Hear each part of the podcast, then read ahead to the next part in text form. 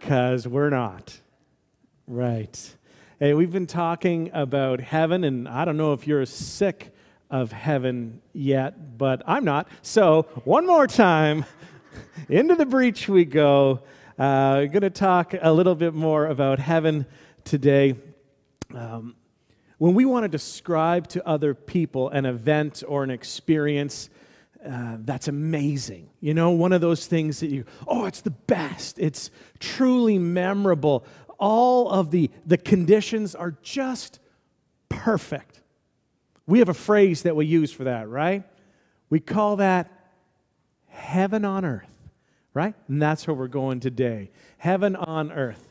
So, because of where we are on the calendar as well, on the night of his arrest, in his final conversation with his disciples, Jesus spoke to them again about returning to his Father, again about returning to his Father, preparing a place for them, returning to take care of them, to be with them. He's speaking, um, telling them again about his death and, and his resurrection and his return, his second coming.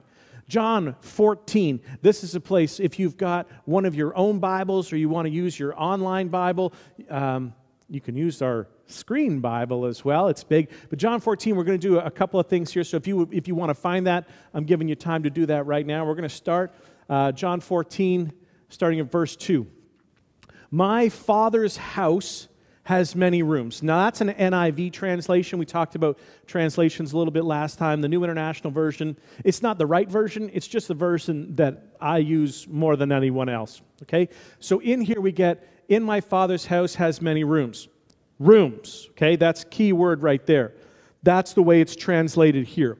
That same verse, that word rooms, is translated as mansions in the King James Version. So, King James would say, In my Father's house are many mansions. Still one house, although there's many mansions. And so, when we have our picture of the uh, streets of gold, pearly gates, mansions everywhere, that's where it comes from. But even in the King James, it doesn't say there will be many mansions. It says, In my Father's house there are many mansions. It's the idea that it's one together. So that's where mansions comes from. In my Father's house, my Father's house has many rooms. Um, if that were not so, would I have told you that I am going there to prepare a place for you? Three, and if I go and prepare a place for you, I will come back and take you to be with me, that you also may be where I am. So, in quick succession, what we have right there, we have Jesus prophesying or, you know, explaining his role uh, in preparing heaven for us. His death, his resurrection, his ascension, his return, and our being together with him. Then Jesus adds, verse 4, he says, You know the way to the place where I am going. This verse confuses many people who come in reading it here. It confuses us when we hear it, and it confused his disciples at the time as well. And they're confused. You know, I think they're going to shake their head and looking at each other, going, uh, What's he talking about? But thankfully, we have a record of someone who wasn't afraid to ask the question we all kind of wanted to ask. And that's why I kind of like Thomas so much. He says what I'm thinking. He says what you might be thinking, and what I'm sure that more of the disciples around that table were thinking at that time. Verse 5 Thomas said to him, Lord, we don't know where you're going. All right, I, you seem to think you've told us, but I'm not getting it. We don't know where you're going, so how can we know the way?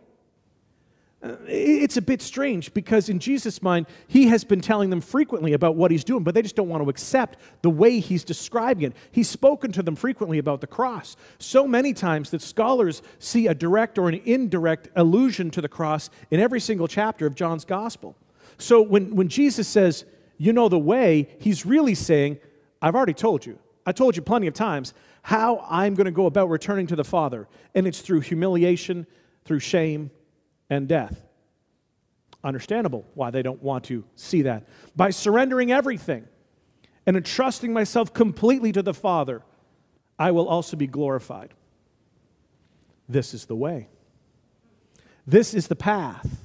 This is the road trip that, that Jesus says that he's continuing to go on and that we're going on as well. And like Jesus' first disciples, many Christians today are reluctant to accept this path.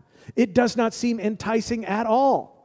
For us, uh, we don't want this to be the way, even if Jesus said it many times. This is not the path that we desire to follow.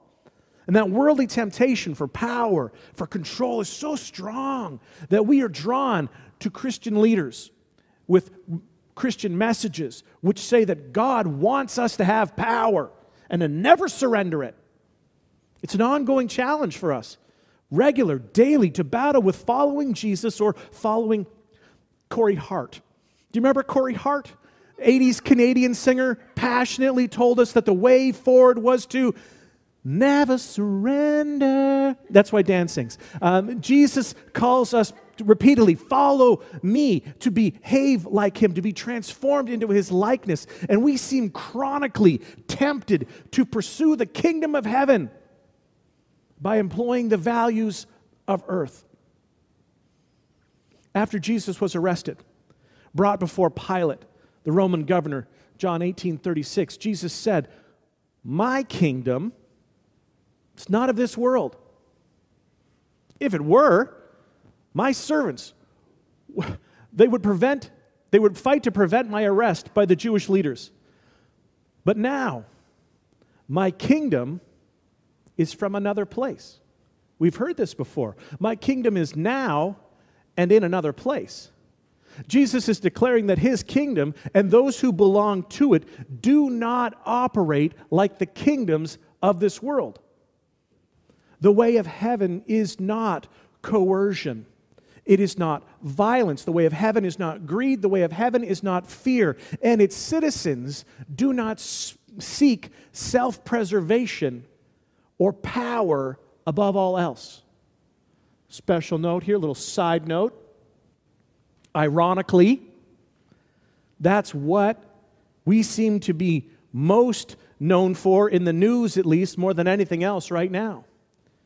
We, as a body of believers, Christians, not just us, but Christians, we are not known for our kindness. We're not known for our compassion. We're not known for our generosity. We're not known for our understanding, and not particularly for our patience either. In short, we are not known for our love. We are known for yelling, for threatening, for condemning, for accusing, disparaging, criticizing, demanding, for being greedy we get famous for being greedy. We're famous for being sexually immoral, for inciting fear, and for living in fear ourselves. And publicly, we'll demand our rights and ask to be protected from the world that we are supposed to be influencing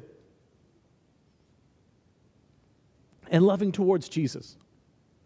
And that temptation to divorce the work of Christ from the way of Christ or to abandon the values of heaven to embrace these values of earth, it has done great harm, incalculable harm throughout the church's history. And this temptation gains strength whenever we separate the scope of God's mission from the nature of God's mission.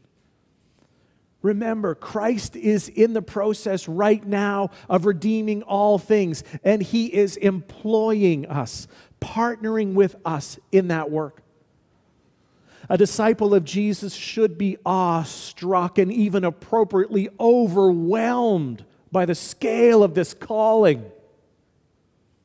And unfortunately, the world changing scope of God's mission causes some to think that uh, accomplishing it will necessitate using the world's methods and values. How else could we do it? After all, what we have seen is that world changing is what empires and armies and corporations do. So, maybe the church should copy their strategies also. And it's a terrible error that has led Christians into darkness and into evil throughout history.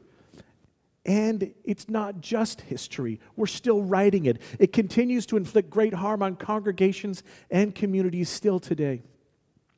Jamin Goggin and uh, Kyle Strobel, they wrote a book called The Way of the Dragon or The Way of the Lamb. And in it, they remind us that we can only pursue the mission of heaven using the methods of heaven. We must only fight with spiritual weapons and not the weapons of this world.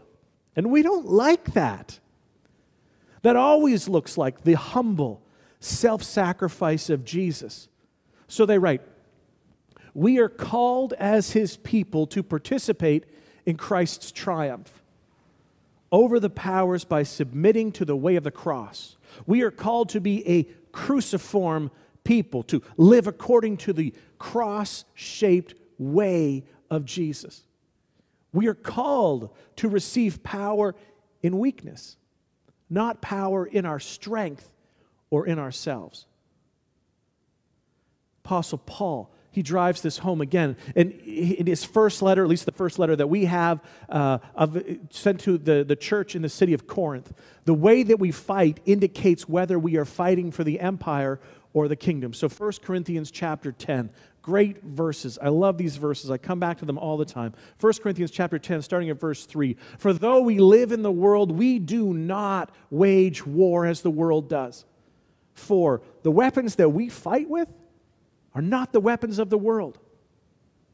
On the contrary, they have divine power to demolish strongholds. Five, we demolish arguments and every pretension that sets itself up against the knowledge of God. And we take captive every thought to make it obedient to Christ. Back to Thomas's question, John chapter 14, now at verse 5. Thomas uh, says to him again, Lord, we don't know where you're going, so how can we know the way? Jesus, what's the way? How do we do that? Where is it? Where, where's the way? How do we follow that? What are we supposed to do? How do we fight with spiritual weapons? Because I don't know what that means. What do we need to do? So let, let us follow you. Show us the way, Jesus. Blaze the trail.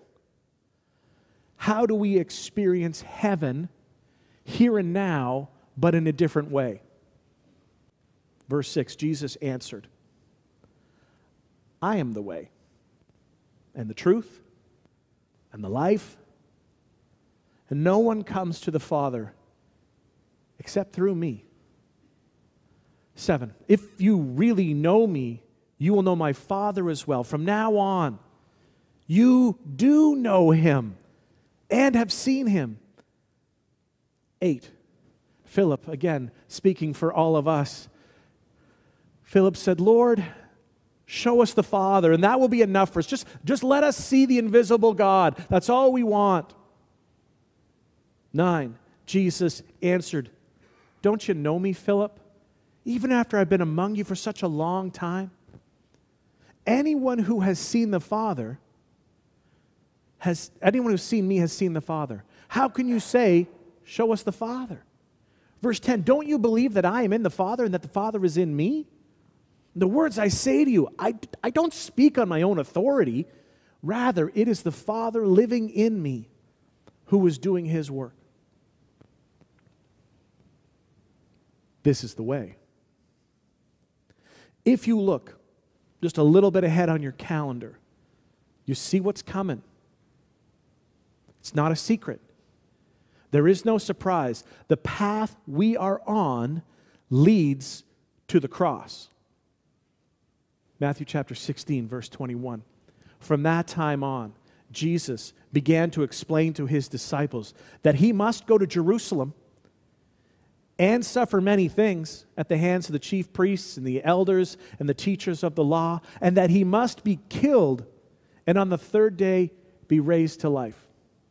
Does not compute. Verse 22 Peter took him aside, began to rebuke him. Never, Lord he said, This shall never happen to you. I don't like what you're talking about. I don't like the direction you're going. 23, Jesus turned and said to Peter, Get behind me, Satan.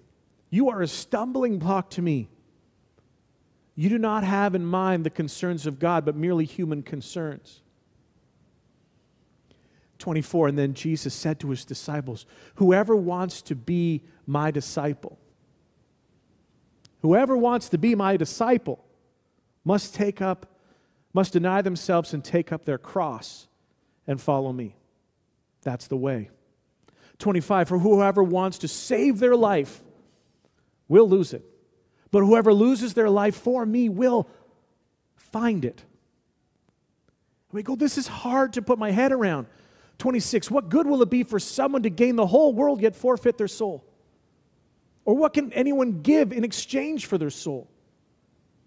27 For the Son of Man is going to come in his Father's glory with his angels. And then he will reward each person according to what they have done. After his resurrection. Sneak preview there's a resurrection. Jesus continues to appear to his disciples and he teaches them for a period of 40 days.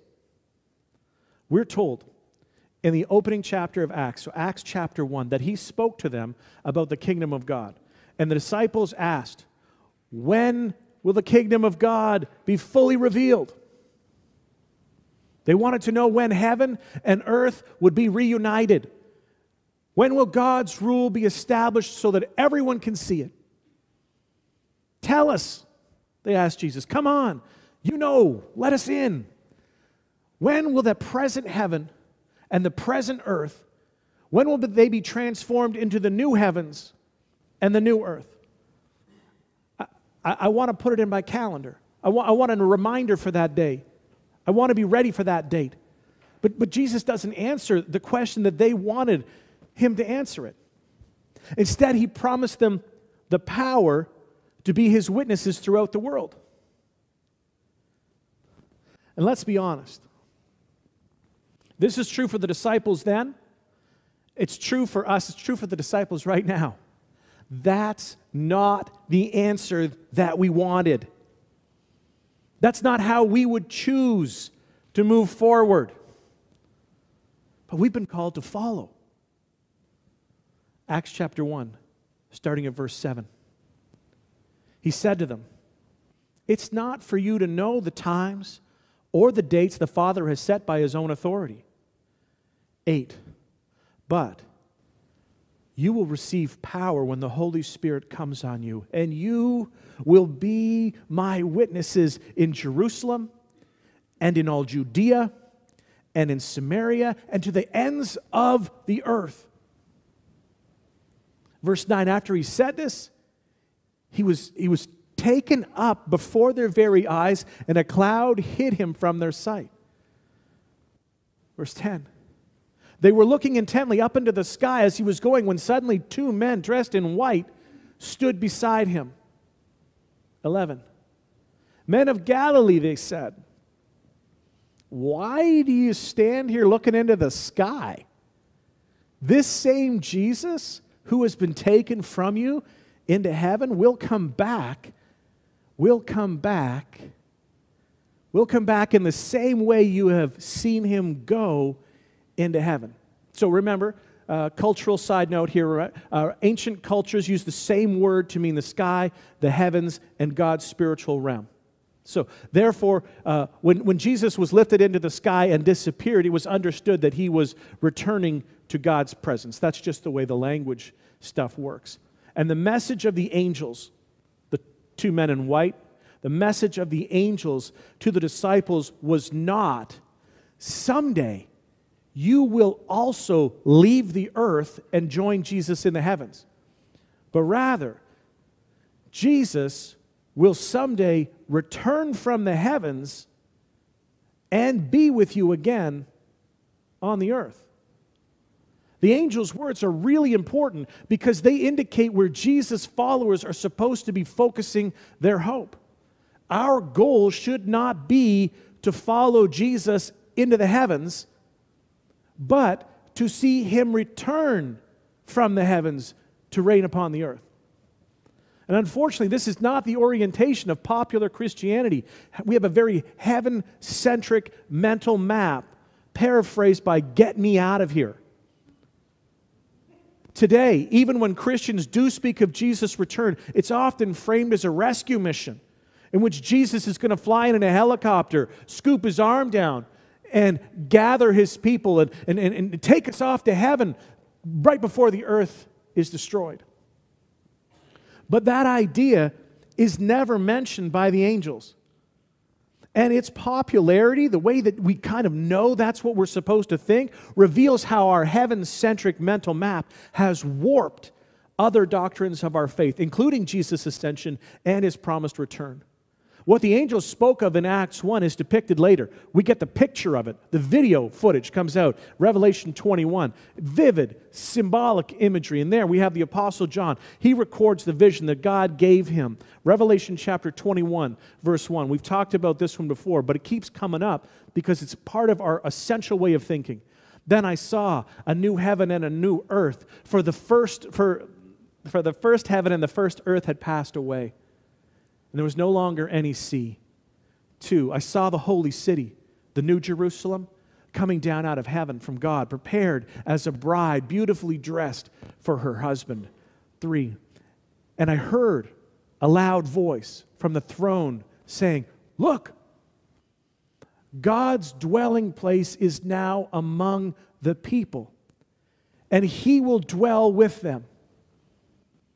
They will be his people, and God Himself will be with them and be their God. For He will wipe away every tear from their eyes. There will be no more death or mourning or crying or pain, for the old order of things has passed away. The current age ends and the age to come begins. This is the restoration of the kingdom the disciples had asked Jesus about. This is the reunification of heaven and earth. This is the transition between that current age and the age to come. The move from the present heaven, which is heaven now, but in another place, into the new heaven, which is heaven here, but at another time. And notice that rather than God's people ascending into the heavens, to be with him, God descends from the heavens to be with his people on the earth. Exactly as the angels promised. The climax of the biblical story does not show Jesus sitting on a big throne, ruling the entire cosmos from heaven. Instead, his throne is established upon a renewed and redeemed earth.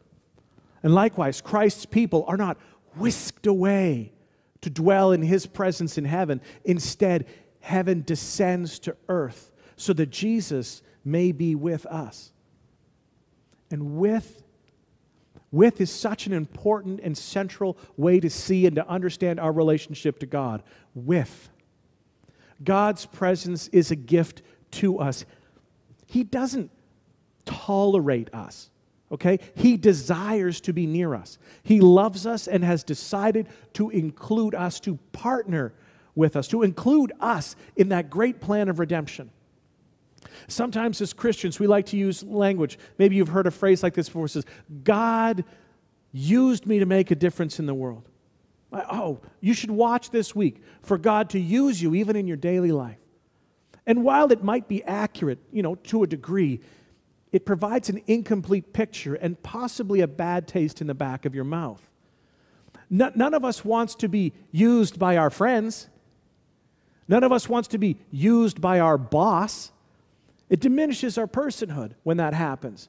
We're not saying that God picked us up like a tube of toothpaste and carelessly squeezed us out all over the spiritual cavities that exist. He partners with us bringing us to full life by coaching us to be our best. He allows us to use our God given gifts and talents, and He provides opportunity where we can receive 10, 20, 100 times return on the generous investments of our time, our treasures, and our talents. He allows opportunities for us to experience growth and development of our personhood through Him is really the only time that we will ever stretch out into the fullest expression of our personalities to be all that we were designed and created to be. We partner with God, God partners with us. This is the way. Rather than a heaven centric vision of the future, what the New Testament describes is a Jesus centric, Christo centric vision of the future here on earth. Heaven is here and now, but in another way. This is the way. And that's what Jesus' followers were known as before they were ever named Christians in the city of Antioch. They were followers of the way. The way uh, was shaped deeply around Jesus' command that he gave to his disciples on that night of the Last Supper. John 13, 34. A new command I give you love one another. As I have loved you, the way that I have loved you, so you must love one another. 35. By this, everyone will know that you are my disciples if you love one another. What are we known for?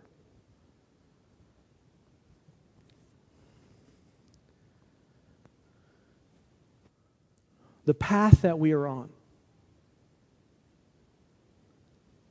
follows Jesus. That's the direction we're supposed to go. We take time every month to have, well, what we call checkpoint. Checkpoint acknowledges the fact that we're on, well, we call it a road trip, an earnest pursuit of Jesus. But when you are on the road trip for a while, it's important to stop every once in a while to make sure you're going where you thought you were going. And so we have a checkpoint service where we kind of stop the other stuff that we were doing to say, before we, we get distracted too much, let's come back to our primary focus. Let's come back to Jesus. So, at Checkpoint, we choose to remember what God has done for us in the ancient past and the recent past and our personal past. How has God been faithful? Where have we seen Him at work? We choose to reevaluate where we are right now. I don't know how your month went.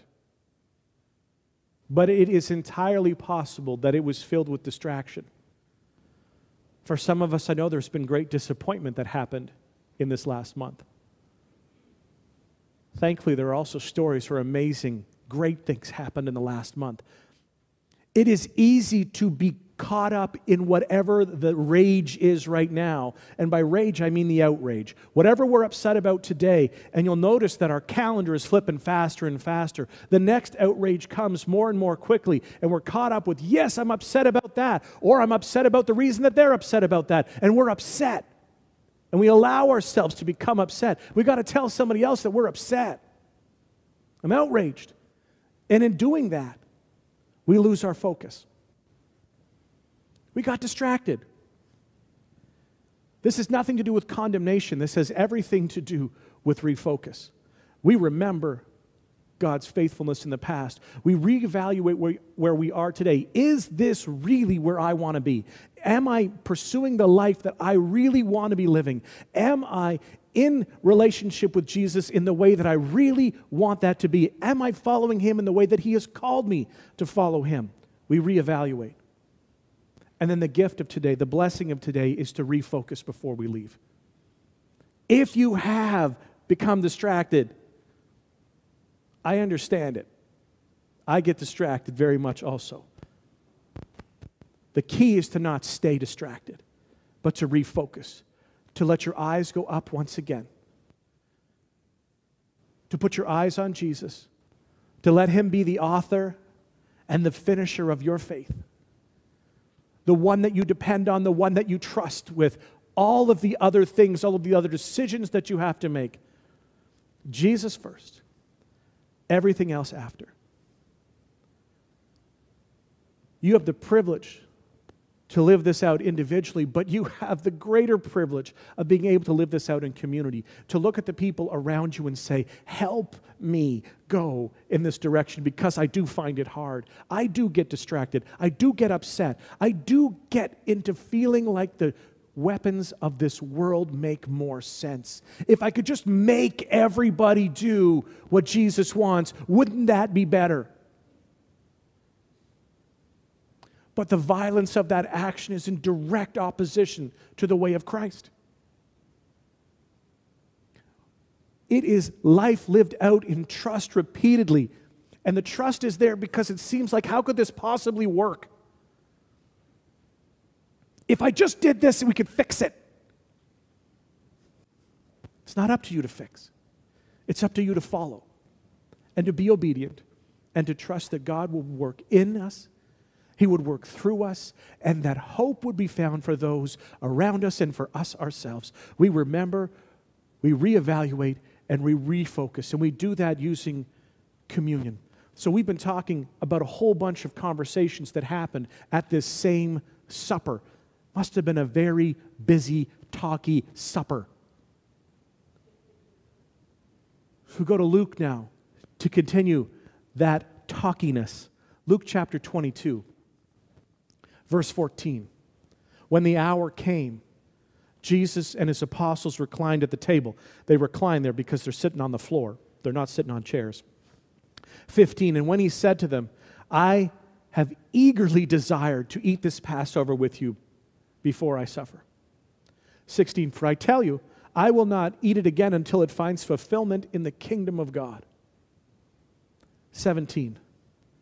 After taking the cup, he gave thanks and said, Take this, divide it among you. 18.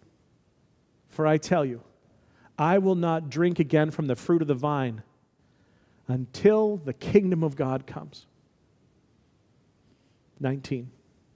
And he took bread and he gave thanks and broke it and gave it to them, saying, This is my body given for you. Do this. Do this in remembrance of me. Don't forget. 20. In the same way, after the supper, he took the cup, saying, This cup is the new covenant in my blood, which is poured out for you. The beautiful part of the way he does this is a one being broken to many. We have this. The experience is for you to share it. We eat from the same source, we drink from the same source. It's a together kind of thing. In North America, we've done a lot to work on saying it's, it's just personal, it's just about you. You have a personal relationship with God. True, but incomplete. We have a personal relationship with God that is lived out in community. We need each other. We discern together in community. We help each other through community. We bond to each other so that we don't get left behind. We need the help of each other in different seasons. Communion, the coming together, is so much of what this is about, that we symbolize it. We do these things that have symbols that remind us that our life comes from Jesus and that life is shared amongst us. Not just for you, for anyone who chooses to come. So, if it is your desire to commune with God, to be partnering with Him in this mission, if He is transforming your life, if the way that you live is being adjusted because of Jesus speaking into your life, you've, you've decided that you will follow him, that you will put your trust in him, you will ask him to be your Savior. If that is what you desire, then we would love to help you take another step. One more step on that road trip in earnest pursuit of Jesus by taking communion with us. We have it at the back. When you are ready, We'll ask you come down this aisle, up this aisle. You can pick it up from the back. As always, I would encourage you, if you came with someone, take communion with them. It's still personal, but communal is of benefit to us. And the reason that most of you right now are saying, I don't want to do that, is because it's hard. I get that. But it's of benefit. Share together. Body of Christ broken for you, blood of Christ shed for you. You have the capacity to remind each other to live in the hope. It's not just something that I am given, it's something that you, as a Christ following person, can give to someone else. You have God's divine authority to bless someone. Don't be stingy in your blessings. Give as God has given to you. Share this time. Father God, thank you for the way that you have given us hope, given us life, offered us transformation, given us forgiveness, given us healing. Help us to walk into the gifts that you have already given that we might appropriate them well for ourselves. So many times we leave gifts unwrapped.